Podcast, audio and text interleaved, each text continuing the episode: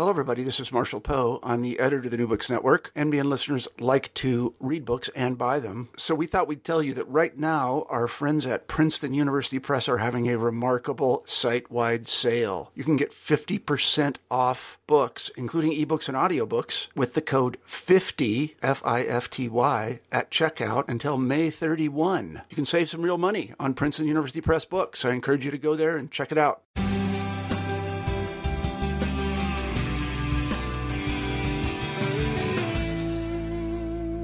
Welcome back to the New Books Network. I'm Sarah Patterson, one of the hosts here on the Sociology channel.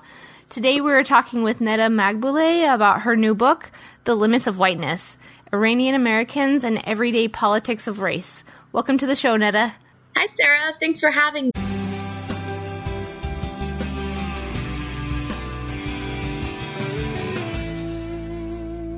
Welcome back to the New Books Network. I'm Sarah Patterson, one of the hosts here on the Sociology channel.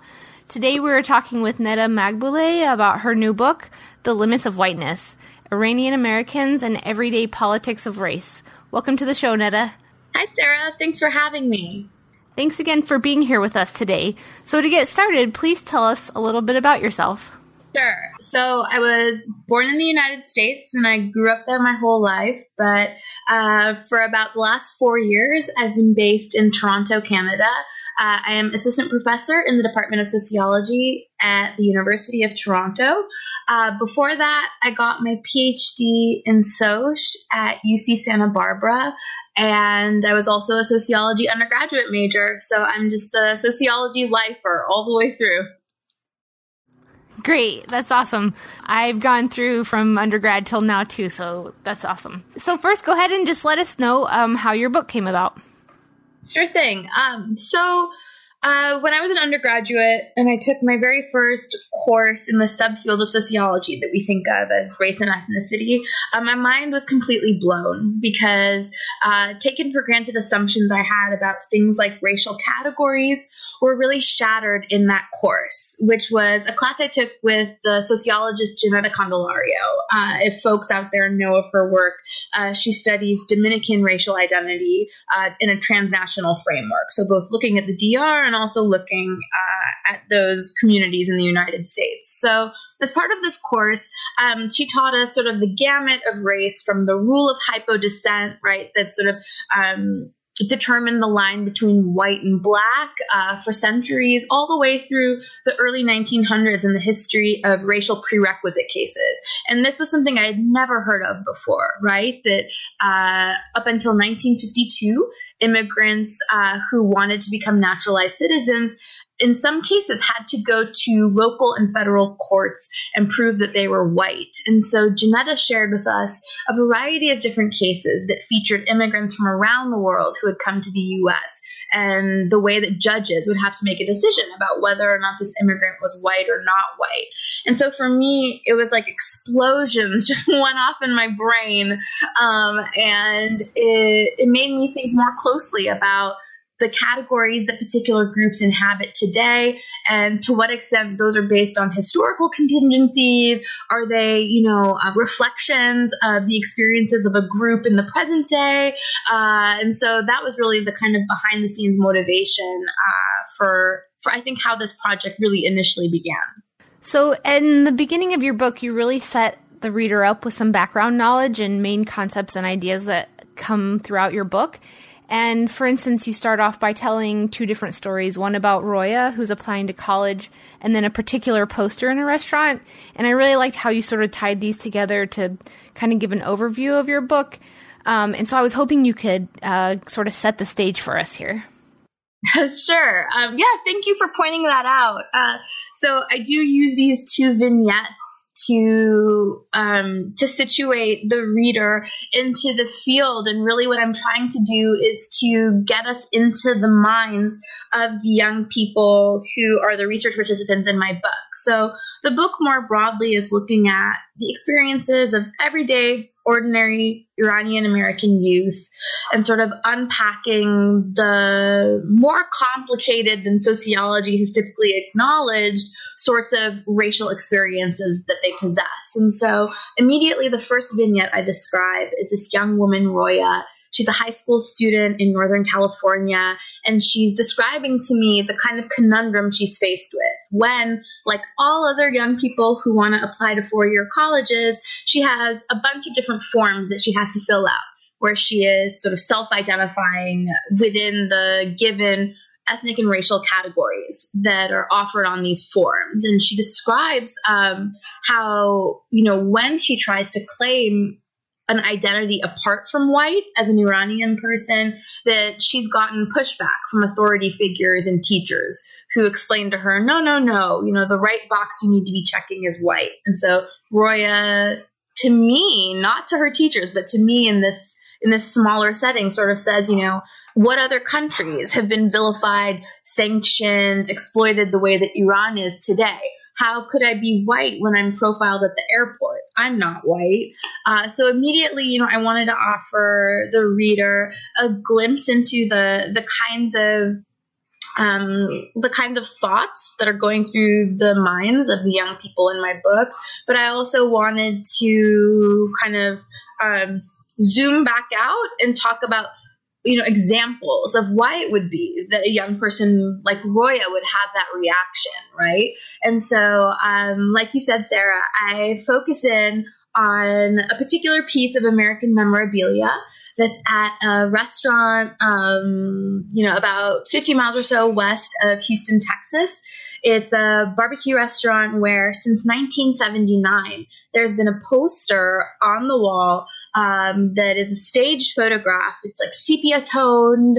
Um, there's old Western font at the bottom of this photograph, and it shows 19 rifle wielding cowboys posed around an old oak tree. Behind them are the flag of the United States, the flag of the state of Canada, and the body of what's meant to be a limp lifeless man wearing a robe and a turban. And underneath this photograph, there's this caption, and it says, Let's play cowboys and Iranians. And so um, I use this vignette not just to sort of talk about, hey, like these are the images that young people like Roya, right, sort of have to make sense of, but to also say that more broadly, when we're thinking about groups from the Middle East or Iranians specifically within American sociology, um, we typically integrate or make sense of their experiences as what I call anything but race. You know, we've used a kind of ethnic bigotry analytic or an Islamophobia analytic or uh, one that has to do with anti immigrant nativism to make sense of why a poster like that would exist. But I say that if we only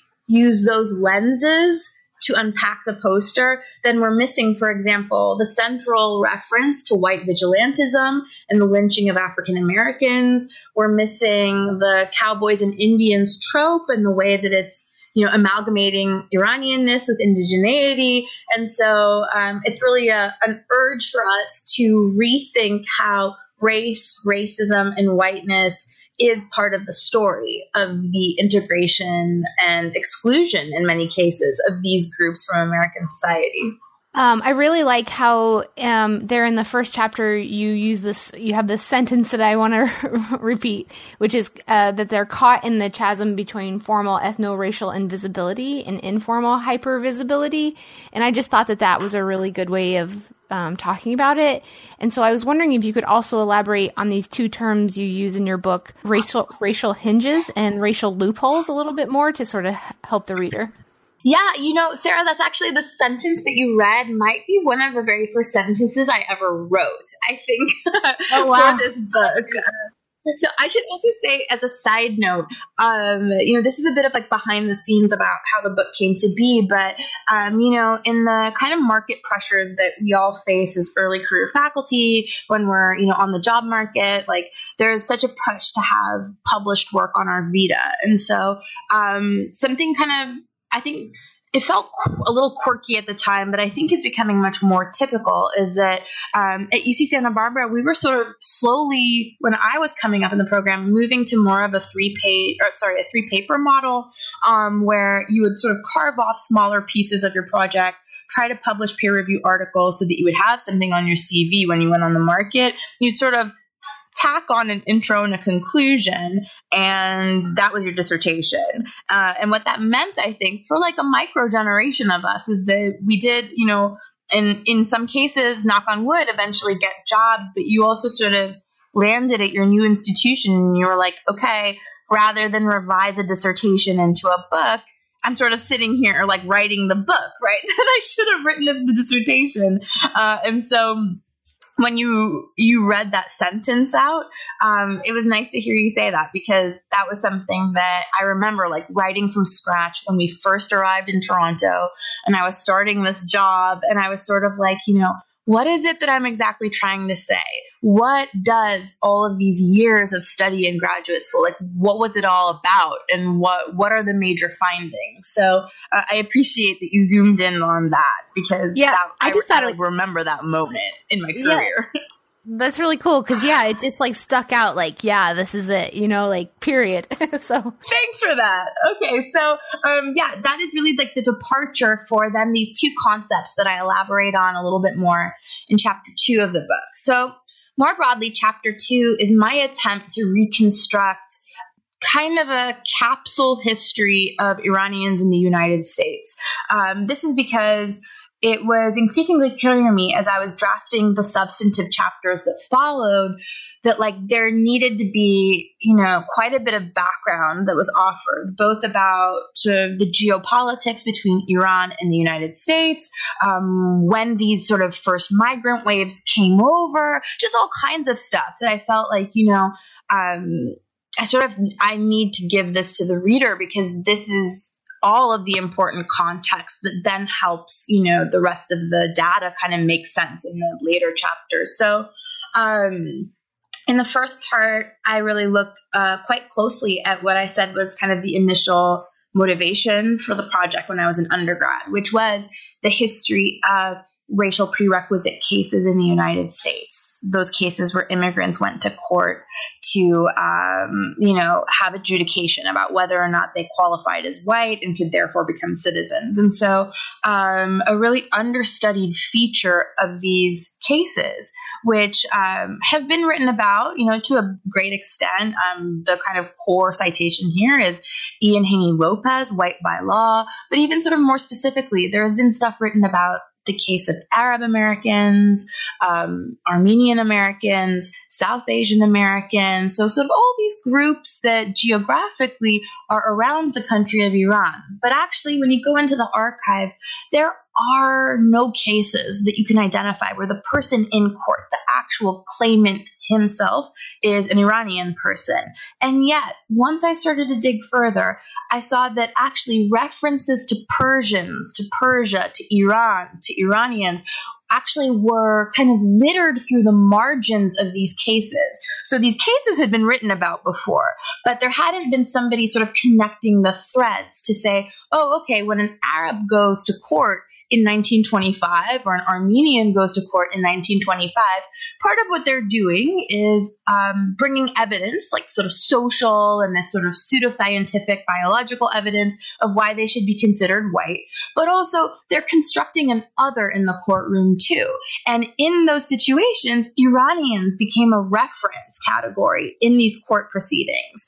But by the same token, I found that in the cases featuring South Asian claimants, that they would go to court. So unlike the Arabs and the Armenians who would go and they would say, you know, we're the white people from the Middle East. You know, we're Christian because at that point in their immigration history, it was many Christians from that region coming to the United States. So they typically go to court and they'd say, you know, we're Christian for this and for that other reason. You should consider us as oriented toward Europe and therefore white if you really want to look at who the brown people are in our part of the world, look at those Iranians, right? They're Muslim or they're Zoroastrian. Um, they have all of these sort of different features in their background. They're dark skin. They are the ones that are not white, uh, but we are the white ones. And so what I found was when the claimant was South Asian, so somebody coming from the Indian subcontinent, you know, 50, 100 years ago, they were going to court and they were sort of using Iranians in the exact opposite way as Arabs and Armenians did. So, very typically, and this goes all the way through Bhagat Singh Thind, which is like the seminal case about South Asians' race uh, in the racial prerequisite cases, but also in sort of lesser cases too.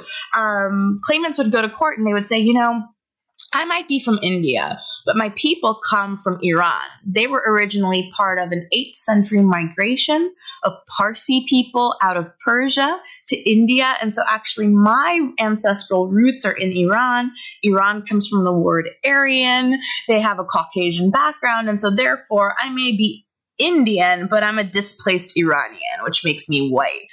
And so it's for me that making that connection, which was like, you know, pretty sort of late in the course of writing my book, this like blew my mind that um, Iranians sort of like the way that I was conceptualizing them as, you know, both legally white but extra legally white and sort of having this in between status, you know, I went into the archive and I found evidence that that was also true a hundred years ago before they even had arrived as immigrants themselves to U.S. shores. And so um, I kind of was trying to make sense of how could they be white in some of the cases and not white in some of the cases. And the judges, by the way, kept flip flopping too, the way that they were interpreting this evidence about Iranians. Uh, they sort of I have a table in there. I think it's table table two that sort of shows like judges did not have um, a lot of clarity to offer on this anyway. And so I thought, you know, what is a concept that kind of gra- grasps at that. And so I came up with what I call racial hinges. And I say that in these cases, Iranians are a racial hinge. You know, people would use them to serve whatever purposes they needed in court. And it makes a lot of sense. But they kind of swung. The door would open or close to whiteness as needed for, you know, these other liminally raced claimants. Um, so that's where that concept came from. Um, and then it was important to me to also draw on the same kinds of legal evidence, but bring the timeline closer to the present day. And so, again, at some point when I'm like trying to write this behemoth chapter, which is titled In the Past, where I'm just trying to summarize sort of, you know, Iranian American history, um, at some point I realized, okay, I need to start keeping files because there are a ton of different like employment discrimination or housing discrimination cases that feature Iranian Americans. And these are, you know, from the last 30 or so years. Um, but there yet, there still hasn't really been like at that point, this seminal article that was pulling all of these cases together and kind of theorizing about them. And so this was me just sort of like noticing that there were these cases, but they weren't yet called racial discrimination or there wasn't a kind of shape that was given to them. And so um, once I had a bunch of these cases, then I started to read what was happening to um, to plaintiffs, to claimants in court who would go as an Iranian person and they'd say, you know, my manager is withholding tips, they're giving me terrible shifts. I suspect that this is about my identity. I think that it's racism. I saw that the way that that case moved through court was really weird. Sometimes it was like um, it was really hard to kind of uh, predict what would happen. And many times this actually had to do with the kind of in between status of Iranians. Are they a racial minority? Are they a white person? Was the plaintiff sort of accurately identifying what that mechanism for the discrimination was, right? Was it national bias? Was it racial bias? Was it ethnic bias? And so I realized that when you have a legacy of being a racial hinge in the United States, I say you're at risk of falling into what I then call in the chapter racial loopholes. So this is where I say that, you know, um, in these cases featuring like employment discrimination or housing discrimination, um, Iranians are at risk because they are legally considered white. And so when the people sort of that are that are harming them in these uh, settings are also white people, typically like white European Americans, um, technically the court can't make sense of white on white crime. And so this is like sort of the first level of problems.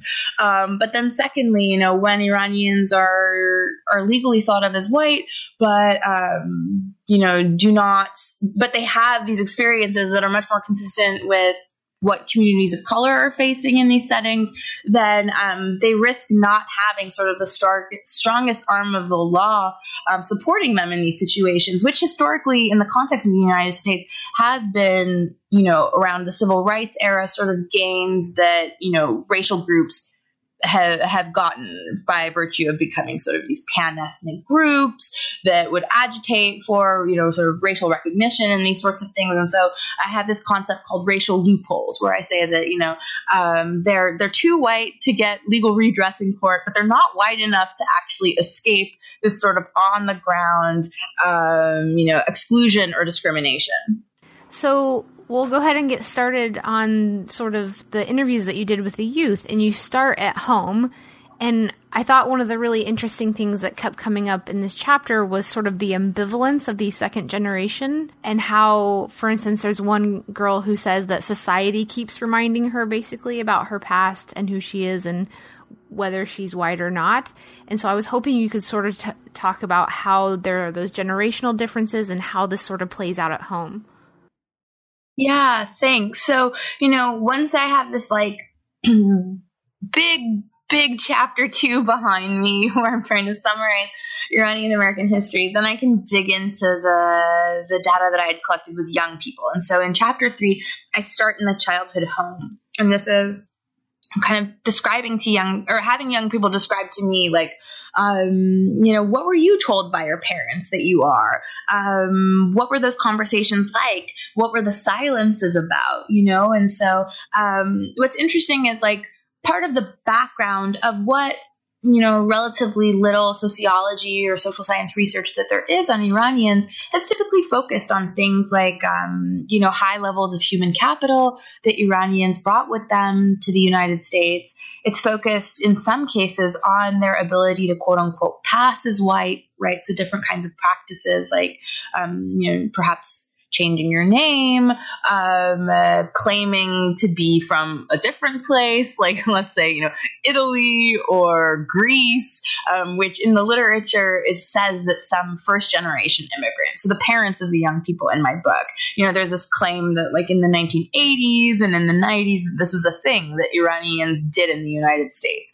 And so um, the quote that you read from the young woman in chapter three I think really gets at this issue that was predominant through my interviews with these young people, which was that they felt that like um, they they not only did not want to participate in these sorts of practices. Uh, these passing practices, right, of like changing Muhammad to Mo, or you know, um, putting in color contact lenses. Like anecdotally, we've heard that Persians or Iranians have done in the past. They would say to me, like, that is also futile. That like it's you know young people are kind of like um, either making funny comments or straight up bullying me. And, you know, as much as like even in my darkest days, I wanted to be white or I wanted to, you know, sort of turn away from my Iranianness that society keeps reminding me. My, my context keeps reminding me. And so I wanted to really push back at what I think has been like fairly thin and anecdotal evidence of Iranian people either successfully passing or even wanting to pass, and to sort of suggest that, um, you know, even though first generation parents show up in my book, they're not really like the, the population that's very rigorously understudied. But to say that among the second generation, this does not seem to be the case. Yeah, and there were three recurring conflicts that you picked up in this chapter. So you know, sort of the historical synon- synonymy, I can never say that word, between Aryans and Iranians, um, what traits might be considered unique, and then also the Persian exceptionalism. exceptionalism. Man, I can't say that word either. Um, but yeah, so I was hoping you could sort of touch on those really quickly too. Part of the important background that has to be part of the conversation when we're talking about Iranians specifically um, is that immigrants from Iran to the United States also come with a very uh, sort of socialized um, sense of their own unique claim to a white identity, which is what we call the Aryan myth. And so this is a thing that, you know, 100 years ago in the nation building projects uh, of the Pahlavi regime was a narrative that was built into the history textbooks that, um, you know, young people were reading through like mass schooling. And this was like a very, um, concrete political project, which was meant to kind of smooth over certain territorial losses or like a loss of face, sort of more broadly in international relations. And it was the government sort of linking up with different intellectuals um, to kind of like salvage certain parts of Iranian history and to sort of re narrate them as this thing that um, somehow, you know, separated it from the Arab world, uh, made connections to the racial science that was coming out of Europe and a sort of Eurocentric view on the world. And so um, was a lot of trickery as well with the word Iran itself. And, you know, scholars kind of doing this work that has now been debunked, where they were saying, you know, Iran comes from the word Aryan. Um, and they sort of looked at ancient Sanskrit and these sorts of things. But um, if people are interested in this history, there's a really phenomenal book by a colleague named Reza Zia Ebrahimi, who's a historian based in the UK. His book about dislocation in the Aryan myth came out in 2016 from Columbia University Press. And so he really delves into this background and debunks so much of this Aryan myth. But that's really like in the background of um, the story of these second generation kids. Because for example you know they would come home after being bullied from you know in school and they would say to their parents like what should i do? I'm being bullied. And they would share with me that sometimes their mom or dad would say you know you just go right back to school and tell them no you're aryan. You're one of the original white people of the world.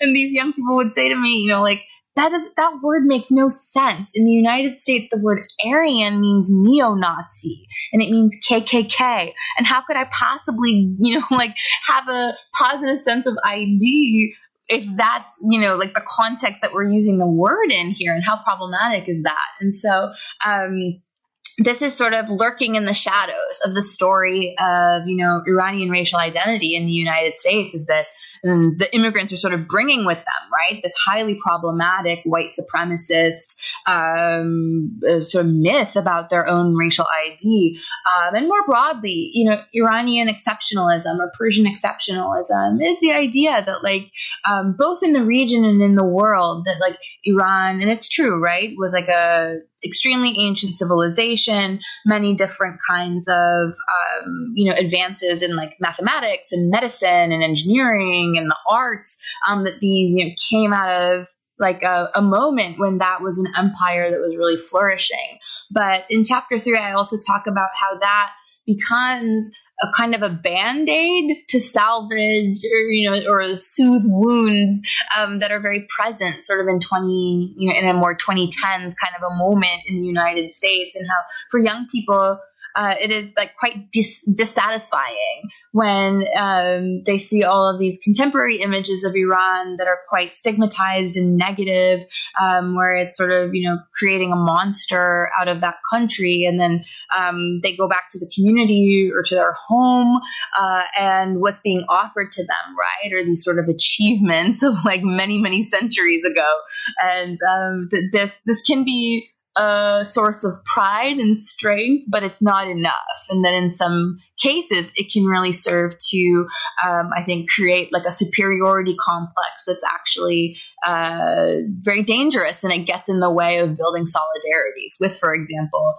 Arab Americans and other groups, right? That like through Persian exceptionalism, this group has historically thought they are better than or superior to, but that they actually need to really work closely with in the context of diaspora. So I think that sort of leads into, you know, sort of the issues that you bring up once you switch over to talking about these youth in school. And one of the things that I was really struck by is this, you know, they're habitually racialized as non-white and bullied for being so. And there's this uh, story that you share in the book that that really stuck with me, and it's about a kid that was being bullied for being Iranian, and then he gets detention. Like I, yeah. So I just wondered if you could talk more about the the youth's experience in school. Yeah. So the uh, anecdote that you're describing it comes kind of in the middle of the chapter, and it's this young man Amir, and he's talking about how his older brother Shahram, when they first moved to a new city, it was like a small town in the Midwestern U.S. Um, he was the subject of um, like a pretty serious assault in the cafeteria. And that it was like a team of football players um, surrounded his table, and he was sitting with two other racialized youth that he had sort of quickly become friends with in the context of this high school. And that the football players surrounded them um, and were chanting, fight, fight, fight. And there were these, again, deeply racialized slurs being thrown at the young man. So like, this is where I say, you know, that anything but race kind of approach to understanding Iranian lives is not enough because he's being called the N word, camel jockey, you know, things that have these really dis- distinguishable ties to macro level racial projects like racism and colonialism. And so, um, in this in this entire environment of like you know Shahram, Amir's older brother, um, experiencing this bullying, and there's almost a fight, and the security guard breaks it up, and then you know takes him to the assistant principal in charge of discipline. That it turns out that you know not only were the football players not going to be touched by the administration and nothing would happen to them, but that Shahram gets sent to detention for, you know, sort of disturbing the peace of the school during, you know, this lunch break and that the assistant principal thinks I think she's doing him a favor and offering some advice about this new environment where he's going to school. And she says, you know, like you're in a place now where your peers have a lot of friends and family that are serving in the military. And this was happening right on the heels of the war with Iraq and uh, George W. Bush's announcement about this. And so she says, you know, you need to be really careful about um, sort of the way that people are very sensitive to this now in this environment. And so, um, you know, this was, of course, to me, like absolutely shocking, but unfortunately not surprising, although it was a really evocative um, vignette to, to include in the book, there were different examples of this that other young people in other, you know, corners of the United States shared. Um, what was particularly interesting about this case to me, though, was that um, I was actually able to find evidence in the public record that corroborated this young man's story. And so um, this was a thing that, you know, not only did the assistant principal feel very comfortable sort of you know, saying to the young man, like, uh, you got to watch your Iranian identity. You don't know what that's going to trigger here at your new school. That, like, she gave a statement to that effect to the local paper, that this was written about as a thing. And it wasn't written about as if it was not problematic, but this was like an open conversation that was happening. Um, and so to me, that really merited inclusion because it just, it just so, beautifully kind of captured all the different pieces of this this experience young people were having in schools.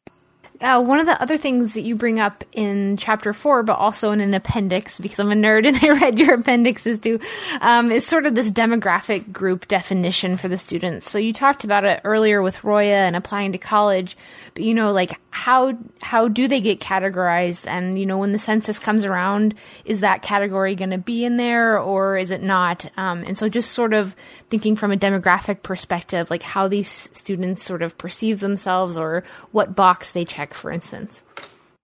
You know, you're always looking as a sociologist, I think we're we're interested in problems, but we also are excited when we see, you know, potential solutions or like gestures to uh, kind of, you know, like certain outcomes, right? The the get at the issue between agency and structure and how like ordinary people can, you know, make difference. Um, and so uh, in that chapter, toward the end, like I talk about um, this successful campaign in the University of California system, where you know something like 26 different student groups representing sort of all of the different ethno-national groups you would think of um, as you know uh, being from the broad Middle East. So like the Armenian student group and the Iranian student group and the Arab student group and even between that, right, the, the Lebanese group and then this and then that, that they came together and agitated for um, another box apart from the white racial category that sort of sits next to you know all of them. So white, Latino, Asian. Um, black, uh, native, indigenous, um, which is called SWANA. SWANA refers to Southwest Asia and North Africa. So again, there was this like emphasis on not talking about it as the Middle East because that's the kind of um, you know language that was exported from Europe, and it's a very Orientalist kind of a way to think of that part of the world. And so they they all came together under the banner of SWANA and actually successfully got the University of California to break them out of the white box, which is something that activists have been trying to do more broadly in national politics. You know, at least since the 90s, and there's evidence of this before. You know that like every year, um, different advocacy organizations on the national level, you know, work with the census and urge the census, right, to continue testing a category for this community of people. And uh, in terms of what the census is calling it, they refer to it as MENA, Middle East and North African. And so, um, you know, the Census Bureau diligently tests it like every five years to see if that's a category that makes sense uh, for inclusion. And right now, the recommendation is uh, sort of um, preliminarily that uh, in looking toward the 2020 census that they you know strongly consider including a MENA box apart from white for the very first time. Um, and yet you know there's been a lot of upheaval as you know at the census. Um, soon after Trump's appointment, um, the head of the census stepped down. Um, all of the federal agencies and bureaus right now are in a state of defunding. And so um, it remains to be seen how that's going to play out in 2020 but it was really inspiring, right, to see this group of young people um, get that change pushed through at the UC. And what that actually means is not just a kind of formal recognition, which perhaps like aligns more closely sort of to the social psychological way in which like these young people see themselves and other people see them, but also it means that the university can keep better numbers, right? On like how how this community is moving through its degree programs, um, what sort of you know uh, representation looks like among the faculty and the staff, and these sorts of measures that are really important for us to have data about regarding equity and diversity. And so um, this was a really big win, and I think um, in some ways it, it's a bit of a how-to or a kind of optimistic um, play-by-play about you know what would that look like if second generation kids sort of took the reins and as they grow up, right, are able to uh, translate some of this stuff into real policy change. Great. Yeah, I, I, just really liked that example from that chapter. So moving on to the chapter about uh, that's titled "To the Homeland." Here, um, you bring up the issues that the youth experienced when they traveled um, abroad, and specifically the dual citizenship or dual passports. I thought was an interesting sort of aspect that became an became an issue. But also, you refer to some of the body work that they do um, in America, but then when they travel to Iran. So I was hoping you could talk more about that. In that chapter, I am conceptually leaving the United States and thinking about what does it mean to be an Iranian American body in motion. And so um, you know, I'm, I'm thinking of the end goal, the destination here as being like the ancestral homeland, Iran, which most of the young people in my study um, had visited at one point in their life. And for some of them, um, this was like a annual, every year summer trip that they would take with family. Um, and I describe for like a reader that has no prior knowledge of this that, you know, with the end of diplomatic relations uh, following the Iranian Revolution and the hostage crisis, uh, the end of diplomatic relations between the United States and Iran, um, you cannot fly to Iran on an American passport. There are no direct flights out of an American airport there. And so what this requires is that young people have to travel with two passports. They need their American passport to get them to wherever the layover is, right? Because there's no direct flights. Um, and they use that passport to get to places like Dubai, Frankfurt, London, um, and then they swap their passports and they're using um, an Iranian passport, which they uh, are entitled to through their parentage. So their parents would apply for it and they would get it for their children. And so, um, you know, this is like a it's both a real thing and it's also a really powerful metaphor, I think, for um, this bifurcated life that young people felt. Where just to be able to go quote unquote home, they needed two separate sets of documentation. And they had a you know american passport that not only meant nothing in Iran, but was kind of a net negative, and then you know vice versa, where the Iranian passport, you know, just meant sort of getting attention for all the wrong reasons in the U.S. Um, and then with regard to the kind of body work or you know presentation of self that young people had to do, um, I am not you know um, like a person who considers herself a scholar of the body or of gender, although like those are subfields in sociology that I try to keep up with. I find them like so important and fascinating. Um, so despite the fact that I'm not situated, you know, in that subfield as centrally as I think of myself as somebody who studies race and ethnicity as immigration, it was totally impossible to make sense of young people's stories without bringing a lens that was about gender or the body when we're talking about international travel. So, you know, I think we are like very used to thinking about how women's bodies, you know, uh, from time immemorial are, you know, surveilled and how women have to make these really conscientious choices about how they manage their body, about, you know, how they're being perceived and that they're very savvy at, you know, making certain choices and that women just sort of have to be that way, girls and women. Um, what I found in this particular case was that, um, you know, it was young men, Iranian American young men and boys who in airports on their way to Iran, right, felt a lot more acute sort of surveillance and spoke in much more detail about the kind of bodily management practices that they would undergo uh, as they would get ready for travel, right? Like sort of this emphasis on I have to shave my facial hair so closely and I want to wear a sweatshirt with the name of a university on it so that they know, right, I'm based in America, I'm not, you know, sort of like uh, this quote unquote terrorist that they want to make me out to be. Um, and that for women, you know, this was a sort of inversion of the more kind of normative, typical thing that they moved somewhat easier through these airports, or at least cognitively. It was taking up kind of less real estate in their brains, right? How to make the right choices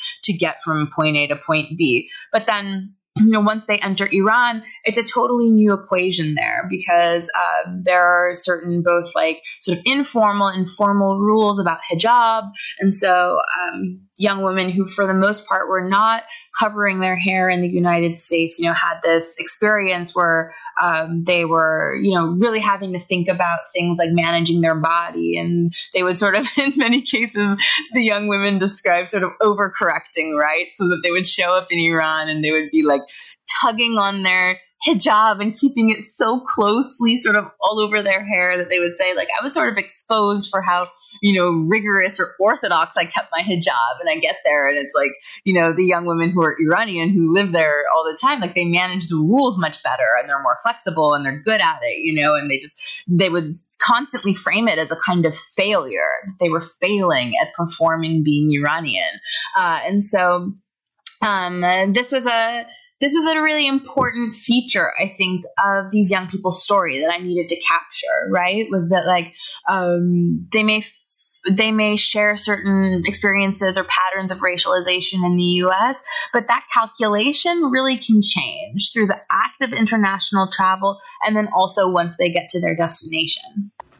So then you move into chapter six, where a lot of these youth go to a summer camp. And I thought it was really, this chapter was really interesting because this becomes such a transformative experience for many of them. Like, I like the little story that you have from the parents who say, you know, this camp did in 15 years, or, you know, did in a, a summer what we couldn't do in 15 years for our daughter. And I really sort of liked um, that quote for that. So I was wondering if you could talk more about this. Yeah. So this camp uh, was started by two second generation young women about 10 years ago. Um, they met on a study abroad program and they thought to themselves, you know, like, what is something that we wanted when we were growing up and we were preteens or teenagers? Um, and they thought, you know, a place that was away from the other field sites I've already written about, like away from the parents and sort of all of the pressures of home, away from peers or authority figures who just don't understand, you know, something that was like situated in the United States, but felt like it was Iranian. So it wasn't even really an issue that got resolved when you would travel to Iran. It would create more questions than answers sometimes when you did this travel to your homeland. And so they created this kind of alternative space, which was the summer camp um, that I describe in chapter six called Camp Ayande. And Ayande in Persian means future. And so um, it's this really cool progressive camp um, where young people are introduced to anti-racism and sort of social justice concepts more broadly. They learn a lot about the history of Iran and also Iranian American sort of relations that are not necessarily, you know, tidbits from our uh, checkered past that they're getting in like history textbooks as they're coming up in American public schools or anything like that. And so, you know, this is really a kind of like lies my teacher told me, lies my community told me, kind of a, um, you know, a, a real counter counterbalance to that stuff. Um, and what's exciting about sort of what's happened in the time since I studied this summer camp, um, which is pretty big. Like it serves 200 young people a year. It's expanded to have a kind of junior high, preteen component too. Um, is that in the time since I wrote about them, um, they have been really active as the organization has matured, as the young people in it have, you know, sort of ascended into their young adulthood. Um, they have now linked up with major advocacy, advocacy organizations that represent Muslim Americans and Arab Americans And other racialized groups, um, they have actually been at the forefront as the lead plaintiff in one of the most recent cases trying to strike down Donald Trump's third attempt at passing a travel ban. And so, uh, just three weeks ago, in a case that was um, heard in a Maryland court, and a judge put an injunction on the ban, this was called EOB versus Donald Trump. They were the lead plaintiffs, and EOB is the organization that these two young women started that runs this camp called Camp Ayande. And so for me, it was just one of those moments where it was like, you know, yes, this is absolutely the direction where the summer camp was going to be going. You know, you sort of see this incredibly productive, um, radical kind of organizing that they're doing. So, you know, of course, like several years later down the line, right, you would sort of see them taking on this major role. And so for me, as a sociologist, as somebody who's, who's you know grown really fond of like you know the young people who I'm describing in these these field sites like that was just an amazing thing to be able to witness was the kind of you know fruition of all of this small stuff that not you know to call people out but to say like sort of in sociology when I would say to people oh yeah this summer I'm doing some field work at a summer camp they would sometimes say like that's very cute. You know, s'mores around the campfire. Cool. Um, and so to, to sort of have like a, a prologue, you know, if I, if I could add something to the book is to say like, look, look, look, you know, the stuff that they were doing there. Yes, it was important for building friendships. Yes, they were, you know, roasting marshmallows around the campfire, but it also, right, like has these outcomes that, um, are just really efficacious and they're, they're really incredible and they deserve to be known. That's really cool. So then here at the end of your book, in your last chapter, you sort of give us a summary and I hope you'll share your final thoughts. But I was hoping you could sort of start with the chilling personal story that you share at the beginning of the chapter. And then, like I said, just go ahead and give us sort of any last thoughts or big pictures that you want us to take away. Like I sort of said at the beginning of our conversation, you know, I was an undergrad taking this course with Ginetta Candelario, learning about racial prerequisites for the first time, and just having my mind blown. Um, you know, many years later, as I'm sort of still in this universe of like thinking about you know how race has been constructed by courts and socially constructed, you know, I became increasingly aware that some of these cases had originated in Portland, Oregon. Um, but that was kind of just like in the background of my mind. Uh, I was aware of it and I knew, right, that this was really connected to the history of Oregon as a white supremacist state and these sorts of things. And I am somebody who was born in New York City, but I was raised my whole life in Portland, Oregon. I moved there um, as a as like a less than one year old with my mom and dad, and I had a little sister who came along uh, as well. And so, um, you know, for me, it was like, oh, okay, fun fact, like these cases, some of them began in Portland. Well, that really jives with, you know, sort of what I've learned over time about the history of Oregon as a state and Portland as a city. Um, but it was in the course of, um, you know, really kind of like tapping into one of these cases in particular, and again, reading sort of how Iranians show up in the margins, um, that I look more closely at a case I'd heard about way back in Ginetta's class, you know, 15 years ago, which is called uh, Tatos Cartozian versus the United States, or rather flipped, U- United States versus Tatos Cartozian. And this is a Armenian immigrant who again um, went to court and he wanted to become a naturalized citizen, but um, the immigration examiner in Portland um, sort of held his application to the side and said that you know let's make a test case out of this because I'm not convinced that Armenians are white. Um, so as this moved through the court, Tatos Cartozian, uh, who was, you know, a 40 something uh, rug store owner who had four children. Um, he had to go to court. And he had a lawyer. Um, he would present sort of different pieces of evidence um, that were all in support, right, of his application for citizenship and for whiteness. And so, um, you know, I'm looking through like archives and sort of old documents, and I'm looking at an application of Cartozian's where he had to fill out his address. And I'm looking at it as a resident of Portland. And I'm like, this address it does not make sense to me. Um, I don't recognize that street. I don't know where this could possibly be, but I grew up there. I should know all the streets in Portland. And so um, I start to do some digging, and I realized that, you know, um, a little bit after the time of the Cartozian case, there's this massive fire that ravages Portland, and that they um, have to draw a new grid and they rename some of the streets. And so I find the legend where you can sort of type in an old address and up will pop the address of you know what that that place sort of reflects now, like what the the street number and the street name would be. And so I go in there and I type in this old address that Tatos Cartozian has listed on his application.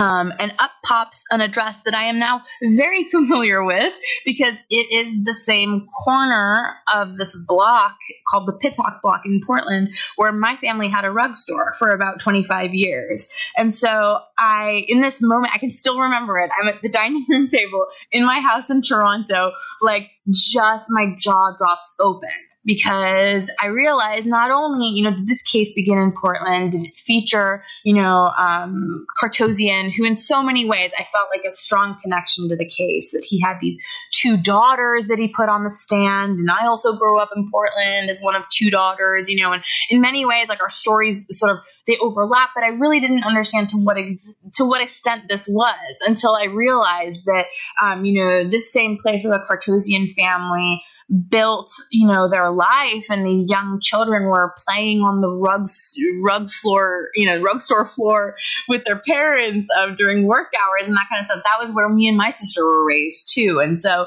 um, then it was fascinating to be able to go, for example, into the archives of the Oregonian, which is the major newspaper in Portland, and to see, right, images of the store and to just, you know, really think like, oh my gosh, this is one of those moments where it was like, you know, it was a long, weird, twisted road to get to this book and this project, but like, you know, this was my destiny in some ways. I feel like I had to do this. Um, and so this came like so late in the process of writing the book. And I really wrote these chapters in, to some extent in chronological order. And so, you know, it's like what, 2016? I think maybe yeah, May, no, maybe May 2015 that I made this discovery as I was like finishing the first draft of this book. And it just, oh, wow. wow, you know, I'll never forget it.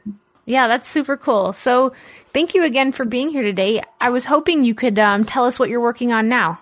Yeah, um, you know, thank you so much for having me. This was really fun uh, to talk with you, and I appreciate um, all of the really insightful questions that you asked. Um, so, the newest project that I'm involved in at University of Toronto is um, a qualitative project uh, where we're working with uh, recent refugees from Syria. Um, this would be like you know, newcomers that have arrived in Canada since the first big wave, which was November 2015, when Justin Trudeau's uh, administration made a huge kind of commitment to resettling um, the most sort of difficult and uh, urgent cases uh, of you know Syrians who had fled um, their country and resettling them here in Canada. And so, with my colleagues Melissa Milkie and Ito Peng in the Department of Sociology at U of T, um, we've been doing work with Syrian newcomer moms, assessing their uh, mental health, their issues around settling their children in neighborhoods and schools, and just you know trying to um, provide both sort of a new lens on some of the dominant frameworks in sociology of mental health and sociology of refugees and immigration and social policy, but also um, that this is something that the government is really, you know, um, wanting kind of some feedback about. And so we we did this project uh, because this was a call from the government that they really wanted to make an investment in social science research. And so it's been a lot of fun to like, you know, bring these women into the project, and they have, you know. Uh, like uh, presented with us at conferences and um, we have you know people from the government who are kind of in consultation with us about these findings and so um, that's been a really neat thing to get into. Um, i'm doing another project as well that's taking a more kind of experimental approach to some of these questions that i look at in my book um, about kind of how do we make judgments about what ethnicity or race someone is. And sort of where does the rubber hit the road when we're drawing these boundaries in our own mind? And so i'm looking at it outside the case of Iranians, just sort of more broadly about boundary making and um, and sort of the rules of race. And so this is a cool experimental study that I'm just beginning with the sociologists uh, Renee Flores at University of Washington and the wonderful Ariela Schachter uh, at WashU in St. Louis too. So um, those are like the two main things that I'm involved in right now. Oh, that's really cool. Thank you for telling us about those. So, thank you again for joining us today and telling us about your book, Neda. Thank you so much, Sarah. This was a real honor.